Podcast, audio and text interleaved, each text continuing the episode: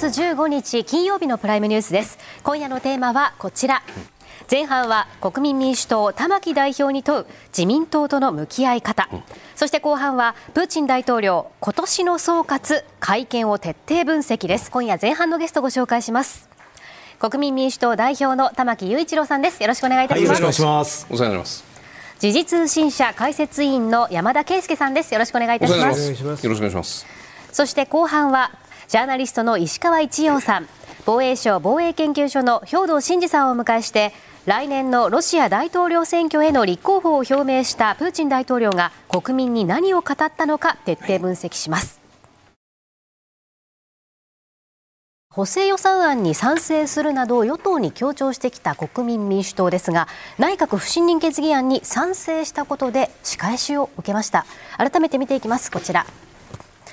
国民民主党は補正予算で賛成に回る条件としてガソリン税を一時的に下げるトリガー条項の凍結解除に向けた協議を自民公明両党と行っていましたがこの3党協議は進展しなかったため自民公明の両党は解除するかどうかの方向性は示さず、引き続き検討するという趣旨を来年度の税制改正大綱に記載する方向で調整していました。しかし国民民主党が内閣不信任決議案に賛成したことを問題視して対抗への記載は今回見送られました。うん。そして今日公明党の石井幹事長は記者会見でこのように述べました。内閣不信任案に国民民主党は賛成した。その状況下で3党協議を続けることには違和感を持つ。こういう発言だったんですね。まず玉木さんこの事態どのように受け止められてますか？はい。あの大臣が4人も辞めて、そしてさらにですね立件されるという人がですね、多数出てくるような内閣に違和感を持ちますね。あのいやもし問題がないのであれば、あの大臣変えなくていいじゃないですか。ね、その信任したあの内閣が信任した後ですね官房長官以下4人も変えて、で与党の国対委員長も政調会長も変わるっていうことでしょ。うん、でいやその内閣不信任案に我々国民民主党は、何でもかんでも賛成してるわけじゃないんですよ。うん、で今までもそういったまあ季節風物詩的なですね あの会期末が近づいたら出てくると、うん、そういうものにはね明確に反対してきたんです、はいはい、で普段そういうものに反対する我々が、うん、今回は賛成に回ったことをむしろ与党には重く受け止めてもらいたいんですよね。で私はね大きくもう前提が変わってきていると思うのは、はい、我々はまあ政策本位と言ってます。うん。あの政策を進めるため、国民のために必要な政策を進めるためには、野党とも、そして与党とも協力をしていくと、うん、政策本位だということをずっと言ってきましたけれども、うん、この政策本位は、うん、政策本位と姿勢はですね、不正を許容するという姿勢ではないんですよ。やっぱり政策を進めるためにはその前提として国民の政治に対する信頼が確保されているということが大前提ですが、うん、今、その大前提が音を立てて崩れようとしてるんで、うん、これはねもうね与党、野党その何と関係なくですね、うん、この現状に対して危機感を持って、国民に対してどのように信頼を回復するのかということを、一人一人が真剣に考えるべきであってね、さっきあのあったようにこう仕返しをするとかね。はいはいそんなレベルでもし考えてるんだったら、全く国民の感覚から乖離してると思いますね。補正予算案に賛成しておきながら内閣不信任案に賛成してしまう。補正予算を作った内閣を不信任するっていうところについて例えばうちの番組先日石破さんをお迎えした時なんかにも石破さんは補正予算に賛成したんだから内閣不信任には反対してほしいよねってこういう言い方ですよ。その意味においてその補正予算を賛成した側がそれを作った内閣を不信任する。ここのそのなんていうか矛盾とは言いません。ちぐはぐさを感じる人もいるかもしれない。ここはどうですか？我々が賛成した時にはですね、はい、えー、こういった法令違反、うん、裏金、はい、えー、出ていませんでしたし、うん、えー、そういうものがない前提で判断をしました、うん、ただその後ですね、えー、こういったまあ疑惑が報じられ他に報じられるだけじゃなくて、実際総理は内閣改造これ内閣改造呼ばないかもしれませんけど4人も変えたじゃないですか、うん、改造って言わないんですよね、閣僚の交代って言い張る、まあいいや、はい、ね、本当に信任に値する内閣だったら、自信持って変えなきゃいいんですよ、なるほど。自分自身が与党が変えてるわけですから、うん。うん、それやましいんでしょう、うん、だから前提が変わってるんです、それは。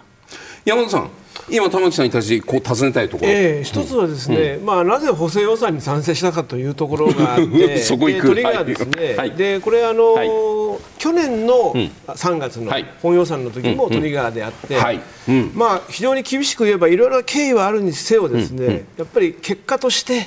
2回裏切られてる格好になるわけですから、まあ、ここはやはり丁寧に説明をなさらないとですね、まああーまあ、結果責任に対してどうなんだという、まず疑問はあります。それは要するにトリガーに賛成したトリガーを目的に補正とか本予算に賛成したことが、まあ、はっきり言ってしまうと政治判断として間違っていたんじゃないか食い逃げされてるんじゃないか、そういう意ええ味。ですからね、はい。やっぱり結果的にはやはりこれが今、その裏切られてしまっているわけですから、はいはいだからその部分について、えーまあ、代表としてですねそこはどう思われるかということ、はまあ、これはあのおっしゃれば、あのお聞きしたいということですね。まずそこから、はい、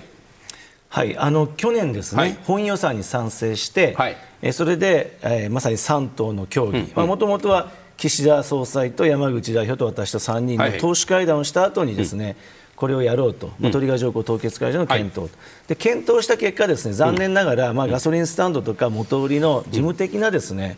そのおまあ、さまざまな煩雑な手続きをそのクリアするシステム作りとか、そういったことができなかったので、補助金という形になりました。で補助金という形でスタートして、でもこれなければですね200円ぐらいが168円以下にまあ下がるということが実現したことは意味があったと思うんです。で実際にですね6.2兆円を使うんですよ。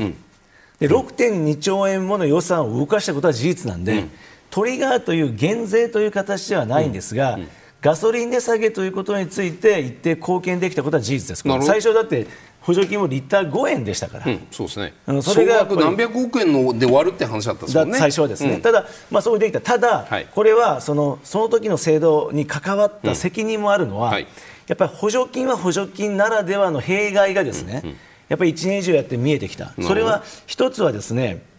まあ、そもそもその巨額になったと、あの時ですね月々1300億円ぐらいかかるとかって、今でも1.5兆円かかるって言われるんですけど、補助金で1.9兆円かかってるんですよ、かえって高くついてるということと、あともう一つはですねやっぱり取って配るので、その過程で、まあ、バケツでいうと、穴が開いて水が漏れる、税金が漏れる、はい。でそれが天下り団体に行ったり、ですね、今回、会計検査院から指摘された62億円の調査、まあ、3万弱のあの全国のガソリンスタンドを調べて、ですね、実際下がってるかどうか調べますということをやったんだけど、実は本庁調査といって、資源エネルギー庁も別途毎週、ガソリンスタンドの値段調べていて、これ無駄ですと、ダブりですと言ってですね、指摘された、でもう一つはですね今回の件と非常に密接に関わるのは、この補助金ということが一部、まあ、はい。穴が開いて漏れるって言いましたが、そのお金がですね、パーティー券の購入を通じて、自民党議員にやっぱ還流されるんですよ。はい。だから、そのパーティー券の問題をやるんであれば、この補助金行政ってことをやめて、ですね、これ取って配るんじゃなくて、最初から取らない、減税というですね、同じ政策効果を上げるにでも、補助金ではなくて減税にそれこそ変えるべきだということを今回、我々は提案してるんですね。で今回、実はまあ裏話を言うと、はい。あの私、予算委員会で総理と、まあ、党首討論と同じような気持ちで覚悟を決めてやって、ですね、やってあのし終わった瞬間は、ですね、実は私、今回、補正予算は反対だなともう心で決めたんですよ。あ手応えなかった。あのてか明確な答えがなければ今回はね、はいはい。2回同じこと繰り返すわけにいかんから、もう反対だと思って、あのこれは、まあ、あの新馬幹事長もいたので、これ彼もあのそこはあの知ってると思いますが、はい。ただそれで党内に帰ったらですね、いや今まではとにかく駆け込み需要だ、いや駆け込みだ、あの買い控えだってね、ありとあらゆるできないことを並べてた総理が、そういうことは一切言わず、3党で協議を支持すると。いうシンプルなことを言ったんで、むしろ党内からですね、いや代表ね、反対って言うけど、今回もう一回かけてみたらどうだと。ははいうことをむしろ党内から言われて、よく言われるあの参別出身の議員7人いますけど、はいはいはい。労働組合出身、はいはい。7人と5人は賛成だったんですよ。なるほど。だからむしろあのどちらかというとあの瞬間私は反対だと思ってたのがやっぱ党内からもう一回ね、やっぱり2年前の衆議院選挙で、ガソリン値下げトリガー掲げたのは国民民主党だけだから、やっぱり最後まで粘り強くやってみようと言って党内に押されて賛成になったんですよ。なるほどね。これがまあ真実です。で、だから今回なんとかやりたいのと、前回と違うのはですね、前回はどちらかというと茂木幹事長が中心にいろいろことやってたんですが、今回は政策責任者である、えー萩生田あの政調会長が前面に出てですね、総理から直接もうその日ですよ、その日に指示が出てやりますというぶら下がり会見を、わざわざあの萩生田、あ政調会長当時がですね、やってくれたと。で、そういうことも含めて我々はもう一度国民のための、えーこのガソリン減税、えー暫定税率のですね、はいはい。えーこうやめるということを調整してみようと。いうことで賛成に回ったので、あの我々としてもですねなんとかこの未完成のですね、えー事業を完成させたいという思いで、まあ、今回臨んでたんですがこれも予想外だったのは、まあ、こういう問題が出たのと、一番あの予想外だったというか異常事態なのは、その交渉当事者である萩生田政調会長がやめちゃった。辞まあ辞表も提出したと、で後任が決まらないと。いう状況で一体誰と何の話をしていればいいか分からなくなっているというのが現状ですね。萩生田さんはやってくれたというお話ありました。で一方じゃあ今回税制改正大綱からトリガーの話をスコンと抜くことに関しては公明党側が自民党に提案しても外していいんじゃないかというふうに言ったという見方が出ています。で実際今日石井幹事長もこういう言い方をはっきり言っている。公明党と自民党そのトリガー条項に関してのその腰の入れ方が今抜くじゃあ削除することに対する腰の入れ方が違うように見えるんです。がそこはどうご覧になってますか？えー、と私の記憶は確かならばですね、はいうん。去年、3党で協議したときは、公明党さんもトリガーはやるべきだという立場だったと思います。あなるほど。でむしろ自民党がそれに反対するという構造だったので、はいはいはい。あの今でも政策的にはですね、まあ、私どもも国民民主党も、はい。公明党さんも生活者のための政党だという私は認識でいますから、やっぱり今、地方を回ると、やっぱりまだガソリン高いですし、あの車がですね生活の足になっている方いますので、もうちょっとやっぱりガソリンもう一段下げてくれないかという声は、私どもにも公明党さんにも届いていると思うんですね。であのトリガー条項の凍結解除というのは公明党さんもやるべきだという、政策的には私は一致していると思うんですが、まあ、ここはまあ政局的な観点でおっしゃってるんだとは思うんですけれども、ただね、先ほど申し上げて、我々そのむやみに内閣不信任案に賛成する政党ではありません。でやはり今のような政治状況は、あの国民のためにならないし、国民の信頼を著しく失いますしね、あの進めるべき政策が進まなくなると思います。ですから、あのそもそもね、不信任もよく考えていただきたいのは、これやっぱり自民党側、与党側の不祥事で生じているわけですよ。ね、だから何もなければ我々だってこういうことしませんよ。だからそれはまず他党どうこうというよりも、その自分の党やあるいは連立のパートナーであるね、その自民党に対してもしっかりせえということを厳しく言っていただくのが先ではないかなと思いますし。国民の要求を外す前にまず自民党をちゃんとそう。つっこいあの突き上げろと、うん。あと、うん。はい。まあ、自民党も公明党とよく話して、まず与党としてどうするんだというところをね、総理はあくまで3党の枠組みでということを指示を出されたので、それは私、その交渉の結果、どういう形になるかは別として、少なくとも交渉することは、3党でやることは、もうこれは公党間の約束ですからね。山田さん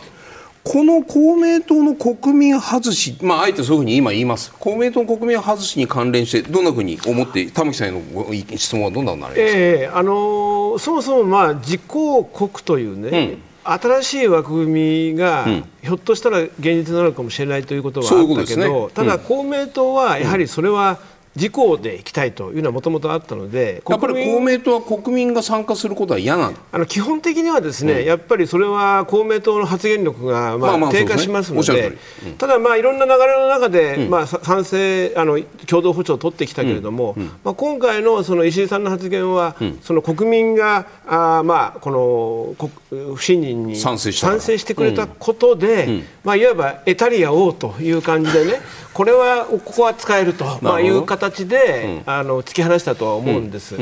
でただですねこここにステージに至ったら、これからまた自公国のテーブルにこう戻すっていうことはもう難しい。そうするとですねやっぱり国民は国民で、まあ、出てきでいこうと、まあ、だからある意味では自民党のまた連立だってそれは視野に入っているはずなのにそ,、こが遠のいてしまったということにはなるので、ですからそういう意味ではあの国民のこれからのその戦略。距離感ね。うん、出てきの両睨みということがやっぱりハードルが高くなったんじゃないかと。その点、今、玉木さん、このトリガーに関するその税制改正大綱、与党税制改正大綱がトリガー外された今の現状、公明党の言い分、自民党との自民党との接触とかを見たときに、国民民主党から見たときに、自民党と国民の距離感と国民と公明党の距離感とと同じですか、にこれ、二等辺三角形なんですか、それとも明らかに自公の自自民と国民の間、ぐそんなに離れてないけど、公明党がただ単に離れただけ、この距離感だけ教えてください。いやよくわかりません。あの、ん。まあ昨日ですね、はい。あのまあ萩生田政調会長が、はいはいはい。まあ辞任されるということで、あの大塚政調会長、我が党のはい。政調会長に連絡があって、それでまああのこの公明党さんが反対してですね、それでまあ対抗から記述を外すという話はあの事前にあったと聞いています。なるほど。ただその時に、ただ協議はちゃんとやりますからと。いうことをおおっしゃっていたし。で自民党は筋は通してくれてるんですね。あのちゃんと、おまあ、仁義切るというかその事前に、ねご説明を外に出る前にいただいていて、公明党からは？えーはないですね。であのもちろんただ我々あの与党じゃないのではい。与党間の調整は当然与党間でやるべき話なので、そのより大きい自民党からいただいたことで,、で後任にも引き継ぐとはい。いう話もされたようなので、我々としてはあの何も変わってないと、真摯にあの実現に向けた協議を行っていくだけなんですが、ただ残念ながらその、萩生田さんの次の方が誰になるのか、決まっていないし、まあ、こういうことが、あの同じ与党の公明党から出てくるので、あの自公間の調整がそもそもどうなっているのか、まあ、ちょっとびっくりすることだらけなので、我々としては本当にあの国民の求める政策をね、あのガソリン減税、えー値下げを実現するために、あの真摯に協議に応じていきたいと思っていますので、早くね、そういったその前向きな協議ができる環境をですね、えー自民党さんやまた公明党さんには整えていただきたいなと。例えば萩生田さんの後任の政調会長が誰だか分かんないけどその新しい新政調会長が例えばその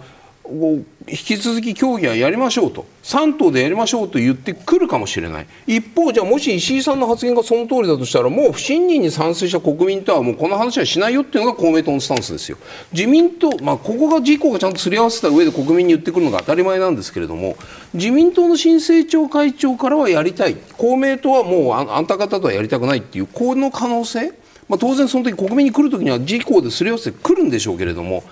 こういうこう自民党の姿勢と公明党の姿勢のこの違いというものを国民は今後どのようにこうなんなんて言ったらいいの？受け止めていくのか。自民党さんとは話するけど公明党さん話しないんだったら結構じゃあ我々自民党とだけ話するってこの選択肢ありますか？まあ、総理の指示はですね、はい。えー自公国で、まあ、去年もやりましたから、はいあれでやってくださいという指示だと認識していますので、それ今でも生きてるはずですよね。生きているはずだし、一国の総理の発言ですからね。それをひっくり返してるのにこの幹事長発言だから、まあ、じ自民党と公明党さんでよくお話をいただきたいなというのと、その政局的な観点で、国民が求めている政策をひっくり返すようなことはやめていただきたいと思います。今後の政治日程こちらで見ていきます、玉木さん。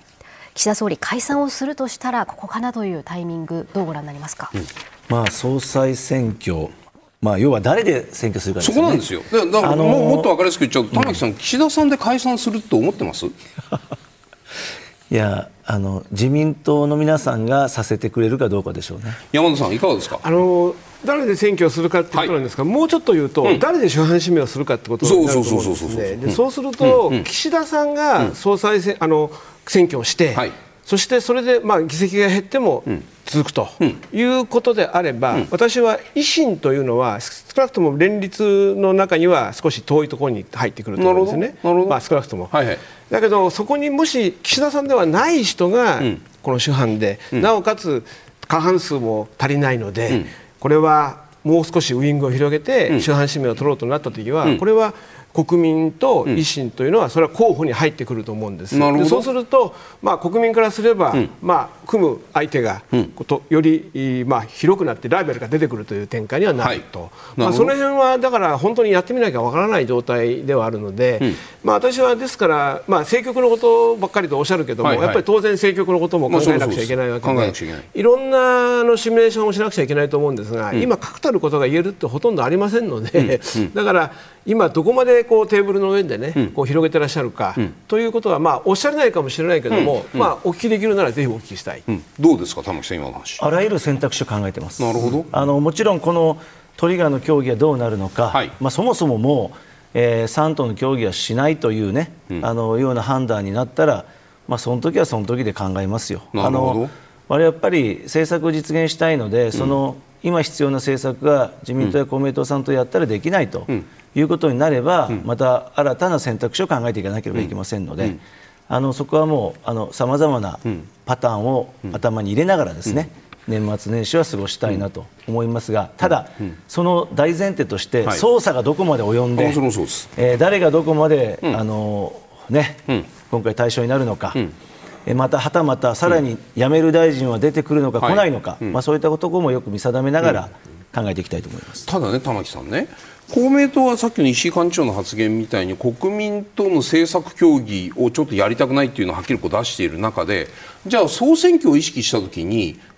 特に関西地区で公明党が維新とガチンコでぶつかる選挙区いっぱいあるわけですよ。そこで例えば公明党にしてみたら国民民主党の持っているその4三別？三別の労働組合との関係性って非常に公明党は気にすると思うんですけどもそういうこう公明党からの関西地区における公明あの国民に対する何しろ4三別に対するその熱いとかあったかい視線感じたりしないですか？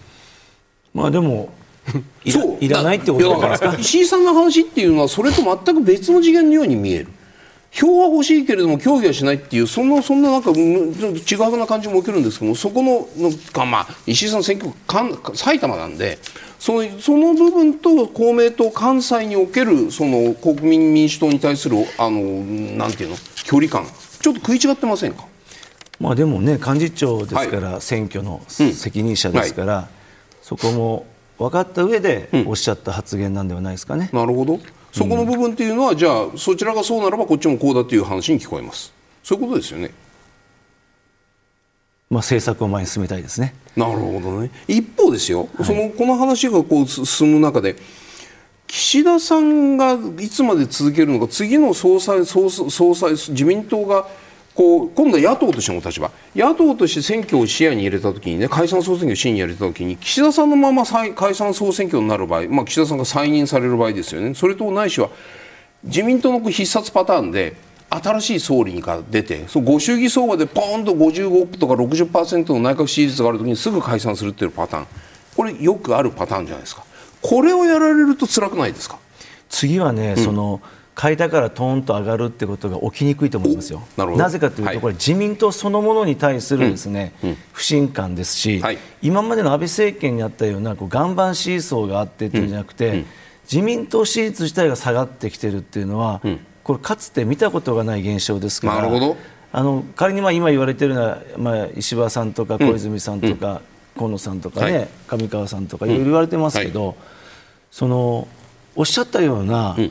そのリバウンド効果というかですね、はいはい、一回落ちてもどーんと上がるっていうことが、う。ん、あのあまり起きない気がします、はい、私は。はあ、山野さん、ここのところ、新総裁によるご主義があるかないかのポイントです、あのー、このままね、うん、政治改革といいますか、この今の政治資金パーティーの問題が曖昧な形で、例えば、結局はお茶を濁す、うん、適当に規制強化でお茶を濁すと、うん、透明性を高めることが大事なんだけど、はい。はい、どうも今はですね、自民党や政権の周りを見ると、透明性の方に力を入れることには、やっぱり消極的ですよ、でそうしたそうした中で突っ込んでいけば、まあ、顔を変えてもですね、顔よりも中身をやはり選挙民は重視すると思うので。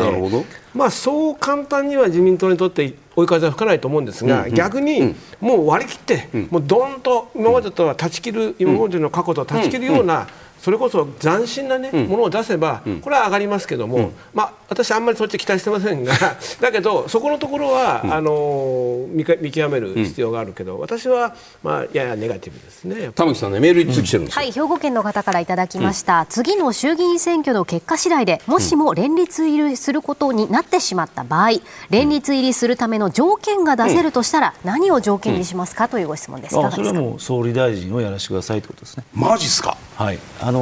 まあこれあの朝のフジテレビの番組でも答えましたけど、はい。まああの曲がりなりも小さな政党ですけど党首やってますからね、それはもう、えー支えてくれてる仲間もいますし、我々の政策を実現するということであれば、あのまあやりたい大臣は総理大臣と。それ玉木さん個人的にやりたいというそういう意味。そうじゃなくて連立参加の条件は私が総理になることですっていうので、まあそれもまたちょっとちょっとそれの何のあれじゃないですか。まあ、あのやっぱり実現、ねはい。したい政策をやっていく、だからまあトリガーにもこだわるし、なるほど。あれは政策本位だということでいうとですね、それはもう当然あのどの政党のですね、はい。党首もそれは総理を目指してやるというのは、あのまあ、一部の政党はないかもしれませんけど、共通してるんじゃないですかね。ここからは来年3月のロシア大統領選挙への立候補を表明したプーチン氏が昨日行った大規模な記者会見を分析します。ではここからのゲストをご紹介します。ジャーナリストで元 NHK モスクワ支局長の石川一洋さんです。よろしくお願いいたします。よろしくお願いします防衛省防衛研究所研究幹事の兵藤真二さんです。よろしくお願いします。お世話になりますではまず14日に行われましたプーチン大統領の会見はどのようなものだったのかこちらにまとめました。見ていきますプーチン大統領が年末に内外の記者そして国民からの質問に直接答えるこのイベントは2001年の大統領1期目就任以来数回を除いてほぼ毎年行われてきました。今回は2年ぶりでしてモスクワのクレムリン近くにある大ホールに政権から選ばれた300人の記者が集まりました。またロシア各地から選ばれた国民もオンラインで、オンライン会議形式で参加しプーチン大統領に直接質問や陳情を行いました。今月1日から募集を始めた質問なんですが全部でおよそ230万集まりましてそのうち80を超える質問が取り上げられ、会見は4時間3分に及びました、でこの間プーチン大統領は、まあ、トイレ休憩なども取らず一人で回答を続けたんですね、でこの様子はテレビやラジオインターネットなどでロシア全土に生中継されました、石川さんまずこのイベントというのはロシア国民にとってどういった意味を持つものなんでしょうか、まあ、国民が楽しみにしているということというよりもプーチンが楽しみにしていてですね、あのー彼は自分ははい。国民の心が分かると固く信じてるんですね。なるほど。でそのまあ、彼は一種のコミュニケーションの天才みたいなところありますから、はいはいはい。ポピュリストプーチンのためだけに作られた宣伝ツールということなんですね。だから良き皇帝プーチンにはですね、国民の声を聞いてそれに応えると、でしかもメモも用意せずに丁々発止として聞くと、だから若い頃のプーチンっていうのは出てきた時エリチンの次ですから、はいはい。非常に新鮮だったわけですよね。こうさ、数字も、数字を並べるでしょ、であ頭のいい大統領が来たんだなとはい。いう感じ。で,、で国民の,、あの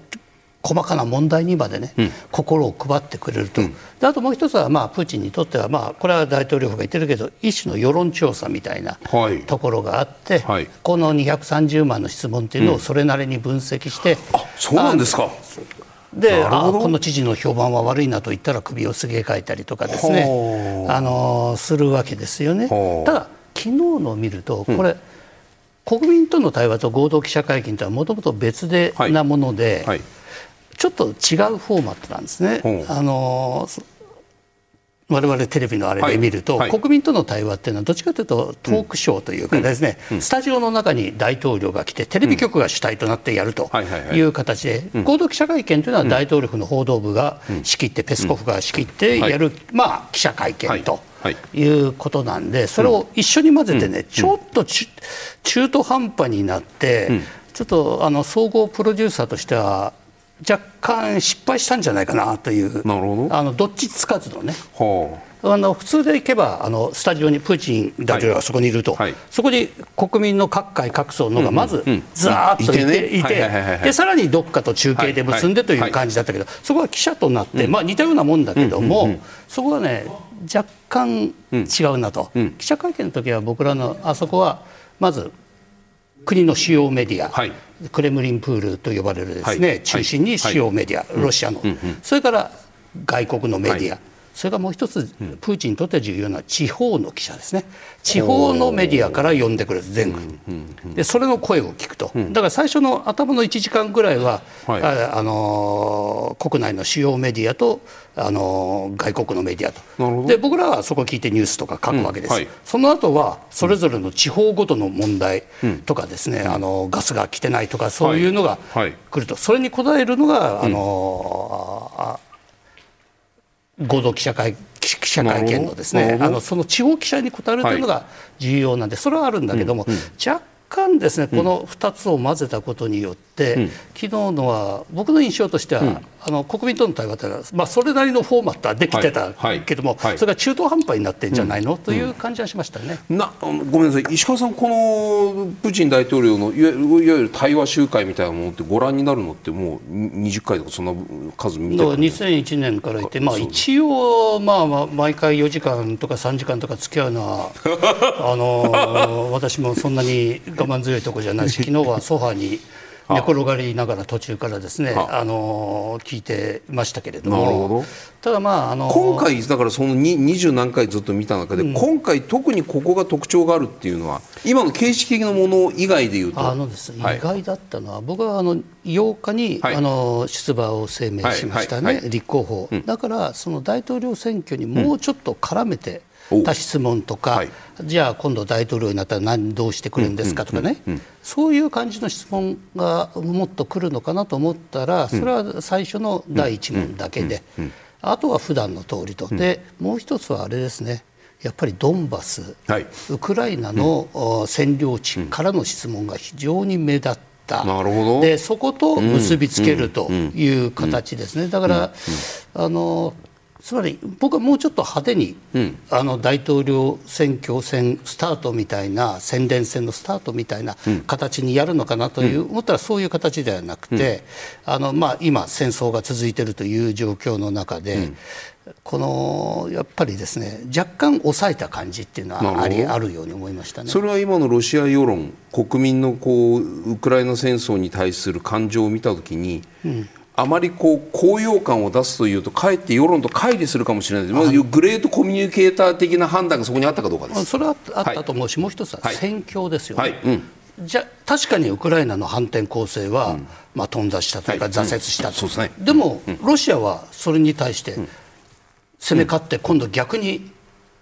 なってるかというと、まあ、まあ、膠着状態ですよね、逆に言うと、今後2か月の間でどう転ぶかっていうのは、あそうか投票日までのことを気にする。そうです。ここで高揚してですね、はい。我々ははい。これから勝つんだと、まあ、そういうことも言ってましたけれども、あのあまりそれを強調しすぎるとですね、次にどう苦戦になるかというのはわからないですよね、だから例えば今アウディウカですか、はい。はい。あそこがあの陥落できるまではちょっと待とうとかですね、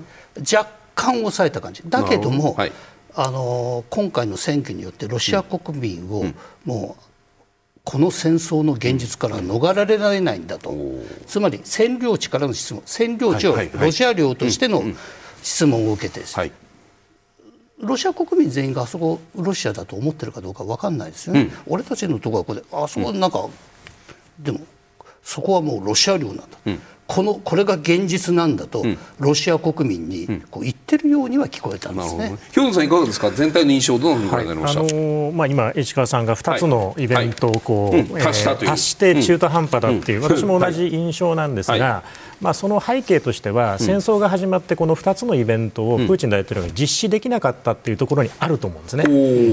でやはりまあ戦況はそんなに芳しくなかったはいということもあるし、はい。そしてまあこの戦争に対するこのいろいろんな不満を引き出す危険性もあったということなので、この国民向けの対話、そして記者会見ができなかったという、でそこから、まあ、出馬を表明して3月の大統領選挙に向けた本格的な選挙キャンペーンを開始するという、まあ、このタイミングでこの2つのイベントを1つにした上で語りかけたということなので、あのまあ、これまでの挽回といいましょうか、はい、まあ、今回のこのあのイベントのタイトルって今年の総括ってなってるんですね、うん、ですからあの今までできなかった、あのこの成果のアピールというのを今年1年こういう形でえーまあ、私は大統領として、えー、成果を上げましたよとこう言った上で、はいはい、まあ、今のところまだこう安全運転とかそんなにこう踏み込んでないと思うんですが、これから、まあ、徐々に3月の投票日に向けて、まあ、いろいろこうキャンペーン的なですね、え話に、まあ、移行していくんではないかと。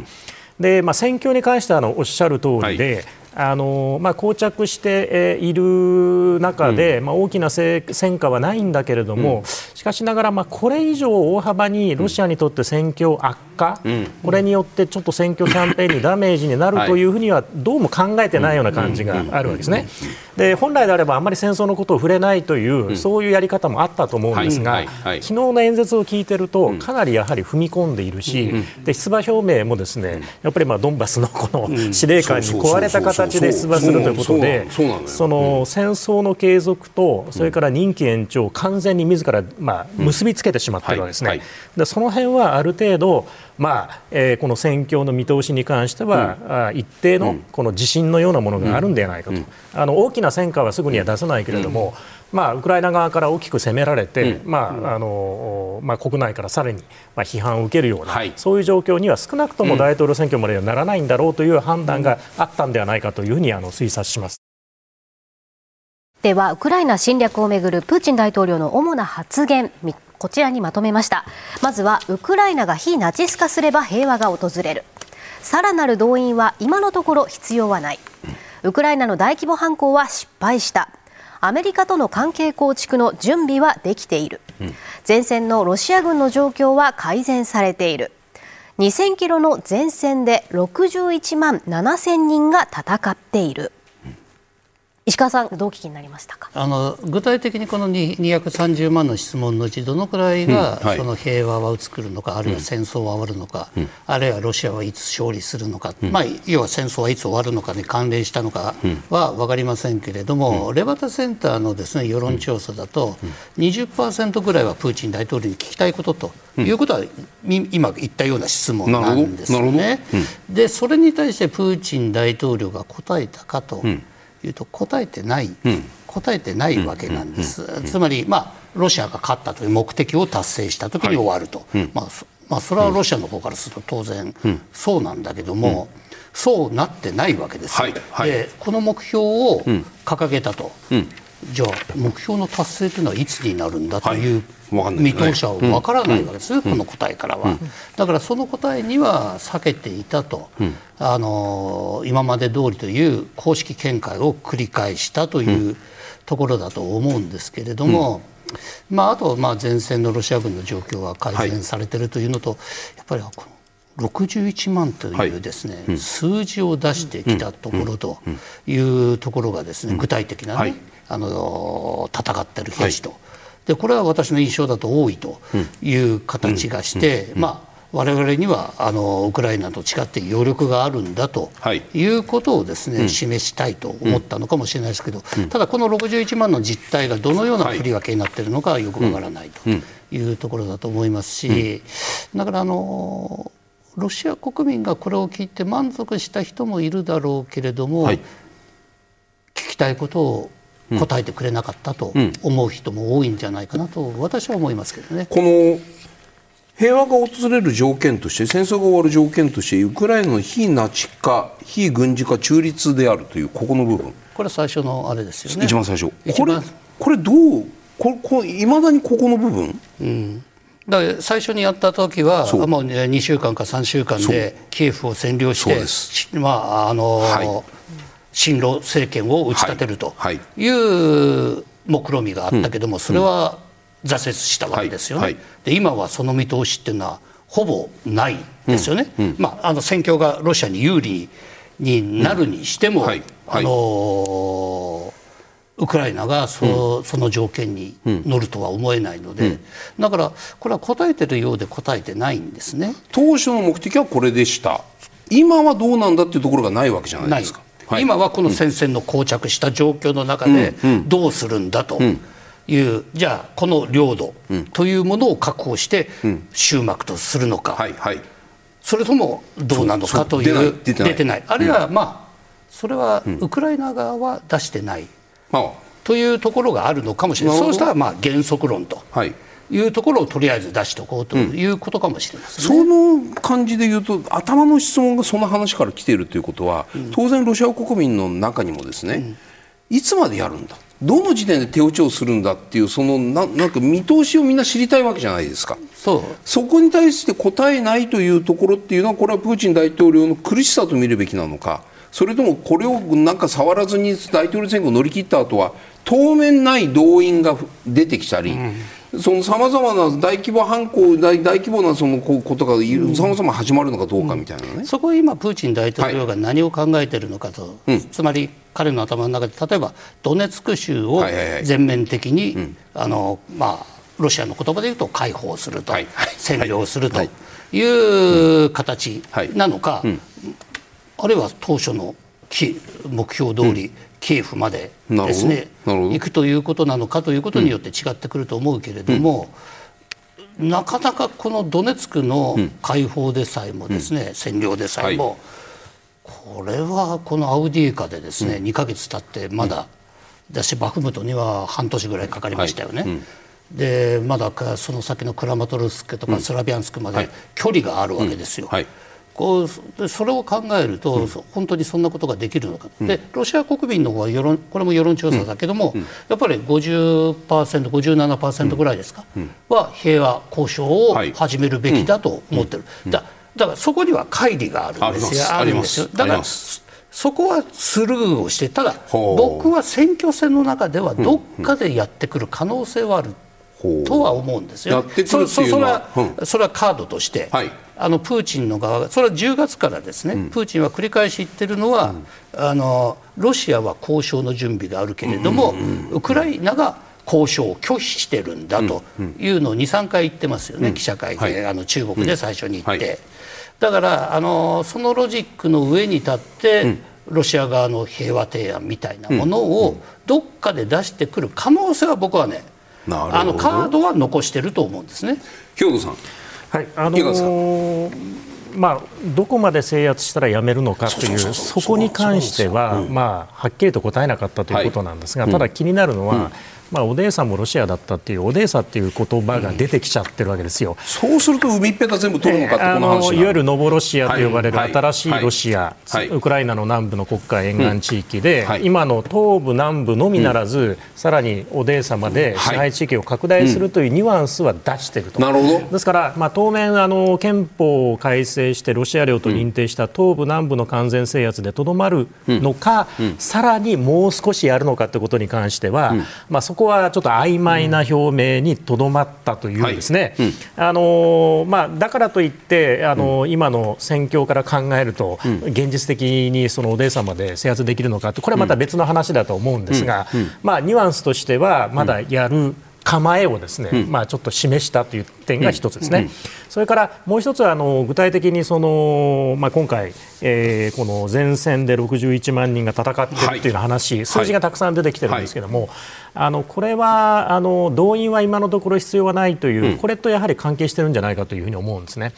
でまあ、去年30万人の動員を、まあ、始めてですね、まあ、混乱がロシア国内に起きたということなんで、やはりまあ次の動員っていつなんだろうという、まあ、国民の不安ってあるわけですよね。はい、ですから今のところはない、これ、今のところというのがまあポイントですけども、でさらに今のところ十分なその兵力が前線で戦っているんだということで、まあ、この61万という数字を出してきている、まあ、これ、ちょっと前線で61万というのは大きいので、まあ、おそらくそのウクライナの戦闘地域、支配地域のみならず、ロシア領内の後方の,、あの支援部隊も含めた数じゃないと、ちょっとこの数は。多いですよね。ただ、それは、まあ、十分今のところ足りているので動員は不要なんですよというところにつながっているように思うので、やっぱりまあ動員があることに対するこの警戒感を今のところプーチン自ら抑えておくという必要はあったというふうに思います。ね、それとその石川さんが言われた選挙戦の途中で停停戦についてその副案をちらりちらりする可能性があるかどうかここあのー、今のところ、その戦闘自体をやめる気配はないんですが、はい、ただ、当然、外交戦術として、そういうフレーズを出すということは、まあ、十分にあり得るし、うん、今の中東情勢に絡めて、はい、まあ、直ちにそのイスラエルの、あのー、まあ、攻撃ですね、はい、これに関しては、まあ、即時停戦みたいなことも言ってい。るわけじゃないですか。ですから、あのー、まあ、そこからさらにこのウクライナに停戦圧力をかけるというところで、まあ、表面的にそういうふうな、そのフレーズを使いながら、うん、えー、まあ、ウクライナ側にその外交的な圧力をかけていくということはあり得ると思うんですが、まあ、ただ、まあ、今のところその本気で戦闘をこうやめて、和平の方向に行くとは思えないんです、なるほど、石川さんはこのロシアの継戦能力についてはどのようにご覧になってますか？いややっぱりこれはですね、うん、侮っちゃいけないとあの思いますしそれはロシアというのはあのいろんな問題が出てくるんですね。うん、あの去年の動員にしてもですね、はい、あるいは武器の供給にしてもですね、はい、いろんな問題が出てくるんだけども、うん、その一部を捉えてそれが全体だと、うん、あの国を思うと見余ることがあると、うん、やはりあの巨大な国土を持ち、資源を持ち、人口を持ち、でやはり1日に1500人ですか、プーチンが言ってたのは、契約兵が来てると、まあそれは本当にそうかなというところもあるんだけども、はい。はい、でも全く嘘とは言い切れないところがあると、うんうん、だからこの戦時ソビエトから引き継いだですね、はい、戦時体制と例えば今まで自動車が作っていたところを、うん、あの戦争用の兵員輸送車に変えるとかですね、はい、こういうものはもともとそういうところがあるんですよね、日本で言えばトヨタが突然、あの装甲車を作り出すとかですね、うん、そういうプログラムってもともとあってもともと DNA としてはあるわけですか、あの国民は、だからそれが1年かけてこう回り出したと。考えるとこの継戦能力1年かけて回り出したっていうことはこれから本格化するって意味ですよね。私はだって軍事工場攻撃されて破壊されてるわけじゃないですしあとこれ民間の工場だって軍事用に変えてるわけですから、はいはい、例えば半導体とか足りないと、うん、それはそうでしょうと、うん、でもあの並行輸入であると、うん。はい、あとロシア国内でも半導体工場は台湾製ほど高精度ではないけどあるんですね。あのモスクワの郊外のゼレノグラードというところにいくつもあるわけなんです。でそれでこのミサイルをとかですね、あるいは去年半導体が足りなくてパスポートの発行をやめた、あるいはエレベーターが止まったという話があったと思うんですけど、これは逆に言うとそれを止めて軍需用に回していると。なるほど。いうふうにも見れるわけなんですね、うん。うん、でおそらくそうだと思うんです、うん。うん、でそういうところの我慢というのは、あの国はできるところなんですね。なるほどさてここからは来年の大統領選挙への立候補を表明し5期目を狙うプーチン大統領を取り巻く状況を検証していきます。まずは大統領選についての概要から見ていきます。こちら。ロシアの大統領選挙の投票は来年、え、3月15日から17日の3日間の日程で行われます。併合を一方的に宣言したウクライナ東部のドネツク州、ルハンシク州、南部のザポリージャ州とヘルソン州の合わせて4つの州でも実施されます。で、勝利した立候補者が5月に就任する予定です。で昨日のイベントでは大統領選挙への立候補を歓迎する国民の声に謝意を述べる程度で、まあ、目立った発言はありませんでしたがこれに先立って先週プーチン大統領はロシア軍兵士らから立候補をお願いしたいなどと、まあ、要請される形で立候補するつもりだと表明しました。でこれはウクライナ軍事作戦の参加者に対する、えー、勲章の授与式の直後だったわけなんですが要請した7人の国民の顔ぶれがこちらです。見ていきます、うんまず立候補要請の口火を切ったのはドネツク人民共和国スパルタ大隊指揮官の中佐でした。元はウクライナ国籍で息子をウクライナ侵略で失っています。続いたのは特別軍事作戦で最初に戦死したロシア兵の母親。そしてロシアのエンジン製造会社の技術系幹部。そしてウクライナ侵略で息子を失った母親でプーチン大統領が設立したウクライナ侵略の戦死者や退役軍人を支援する基金の幹部。続きましてウクライナ侵略に従事したコサック協会の幹部。新型コロナ対策に奔走して労働英雄の称号を与えられた医師。で最後にウラン鉱山で生産性を25%向上させたという労働英雄。石川さんこのメンバーどうご覧になりますか？あのプーチンとしては、うん、こう戦死した、はい、あ息子たちの父親、うん、母親と、はい。はい、このこれからの要請されてるんだという事実が、じゃあの重要であって、でそれに対してプーチンはあのプーチンは何も言ってないんですよね、言ってないというか、私はあの、えー、いろいろあったけれども、立候補する決定をしたんだと、でそれに対してこの7人が次々といろんなことを言うわけですね、うん、あなたしかいないとかですね、はい。はい、これはやめるべきではない。もう進めるべきだと。うん、でだから、あのー、これはそのそうした国民の要請を受けて、私はやるしかないんだというですね、あのーまあ、これ戦時ですよね。だから自分から出ていってというのはやっぱりね、プーチン大統領としても、私はね多少なりとも良心の呵責なりとかあるかどうかというのは別として、まずいと思ってるんですよね、でやはりこうした戦争で、戦争確かに先ほどおっしゃったように、隠してやるという手もあるんだけど、そうじゃなくて、今この戦争は、あ。の我々のこう、まあ、正義の戦いなんだという論理に国民全体を巻き込んでいってこう大統領選挙を戦おうという決意みたいのは感じますね、これを見てますと。はい、お話にも上がりました、要請されたという形、これまでもそうなんですね、プーチン大統領が立候補を決意した過去4回の経緯を見ていきますと、はい、いずれも要請されたという形をとっていることがわかるんです。詳しく見ていきます、うん、まず1期目なんですが2000年です。プーチン氏を大統領に推薦するグループに推挙される形で立候補を表明2期目なんですが2004年国民対話の場で国民からの電話質問に答える形で立候補を表明。3期目2011年です。ロシアの政党統一ロシアの党大会で大統領候補に正式指名される形で立候補表明、うんうん、最後4期目2017年自動車工場の従業員との会合で、工場の管理職から要請される形での立候補表明でした、うん、まあ、このように組織からの推挙かまたは国民からの要請か、うん、いずれにせよ要請をされるという形で自分から出るといったことはないわけなんですね。兵藤さんやはりプーチン大統領はこの要請されるという形にこだわっているというところがあるんでしょうか、うん、はい、こだわっていると思うんですね、まあ、自ら権力にしがみついてるんじゃなくて、こういう形で要請を受けて、自分は、まあ、あこの大統領の座を、うん、えー、目指すと、はい、えー、まあ、出馬をこう表明するというパターンがこれまでも続いているということなんですね。でただ、まあ、これはかなり、えー、仕込まれた部分があるので、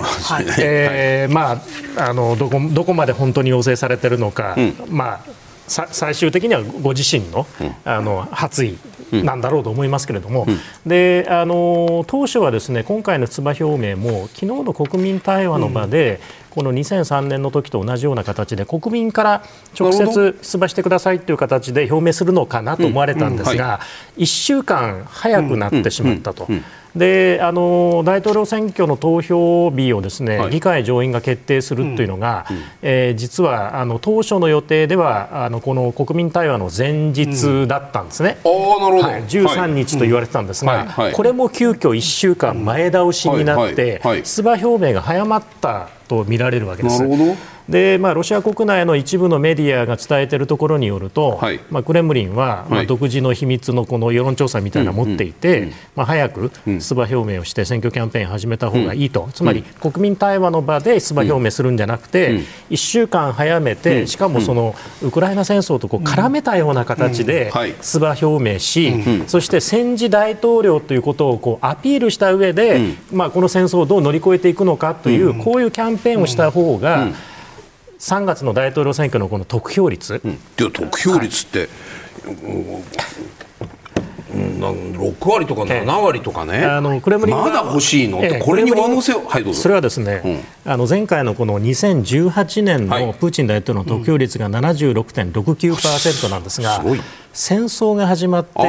下がるとですね、はい、この戦争に対するこの批判が生まれたっていうふうに思われる可能性があるので少なくともこれよりかは上回る必要があるわけですよね。うんですから、クレムリン側はまあ8割超え、でペスコフ大統領報道官はまあ以前、ちょっとあの失言があって、9割っていうことをですね、アメリカのメディアにこう話したことがあるんですが、まあ、そこは理想であったとしても、少なくともこの前回のこのまあ得票率は超えて、8割の大台に乗らないと、やっぱりこのあの戦争のこの正当性、まあ、ここにまあ国民からまあこのなんですかね否定的なあのまあ審判が下りたんじゃないかっていうふうに思われることをやっぱり気にしてると思うんですね。来年3月のロシア大統領選挙、はい、えー、プーチン氏以外に大統領選挙に立候補すると見られるのがこちらの面々です、メンバー見ていきます。まず共産党党首ゲンナジー・ジュガーノフ氏、うん、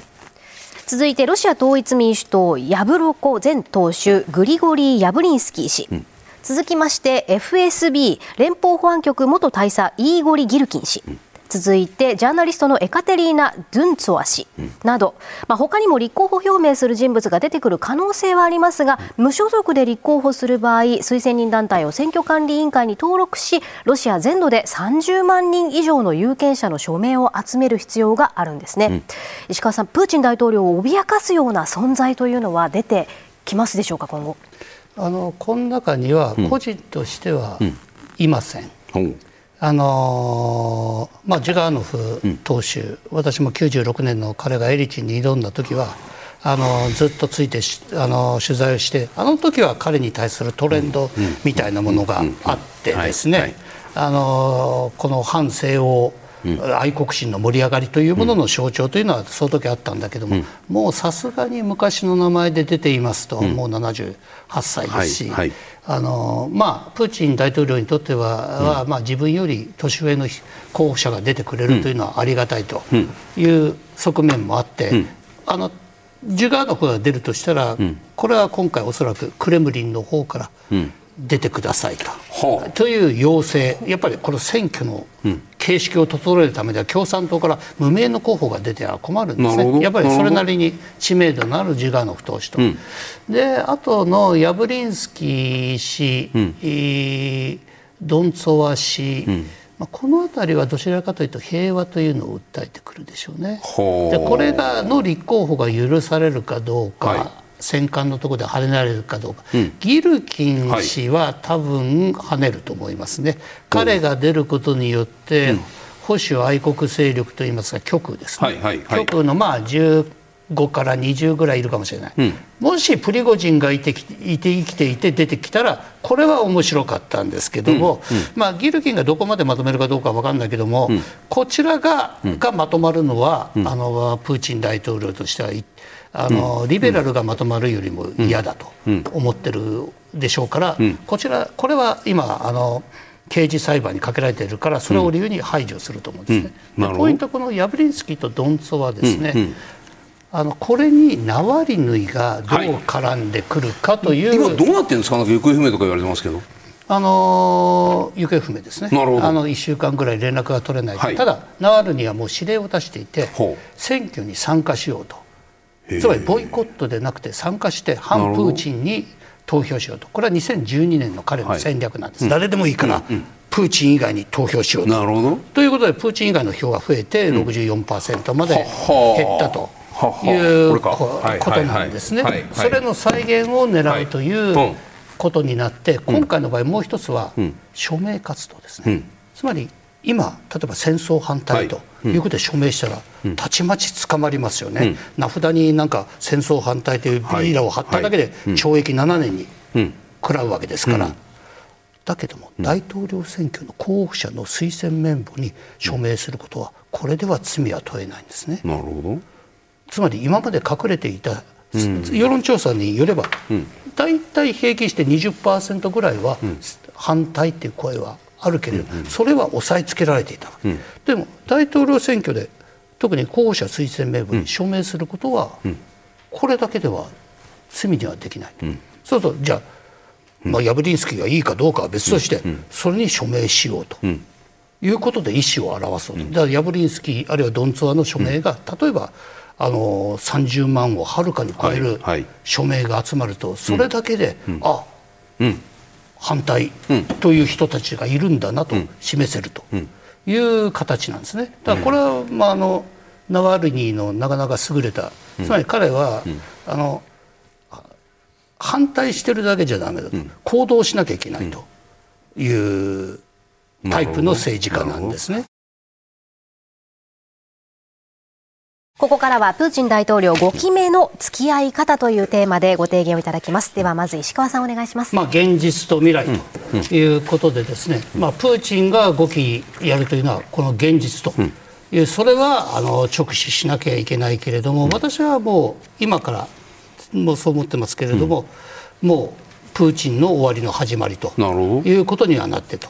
だからそそこを見据えて付き合っていかなきゃいけないと思います。はい。ありがとうございます。兵藤さんお願いします、はい、えー長期戦ということで、はい。あの今回、まあ、戦争と絡めながら出馬表明してきしましたので、この戦争も、まあ、長期戦になると、で我々もこの戦争に、まあ、長期的な観点から向き合わなくちゃいけないし、そして、まあ、プーチン政権も少なくとも2030年まで、はい。そして、まあ、憲法規定上は2036年まで続く可能性があるので、この政権とも、まあ、長期に向き合う必要があるんではないかというふうに思います。兵藤さん長期化した場合にはウクライナとロシアロシアが有利だろうという前提でよろしいですね。少なくともプーチン大統領は、長期戦はロシアを利すると、はい。時間はロシアに味方するというふうに思っているんではないかというふうに思います。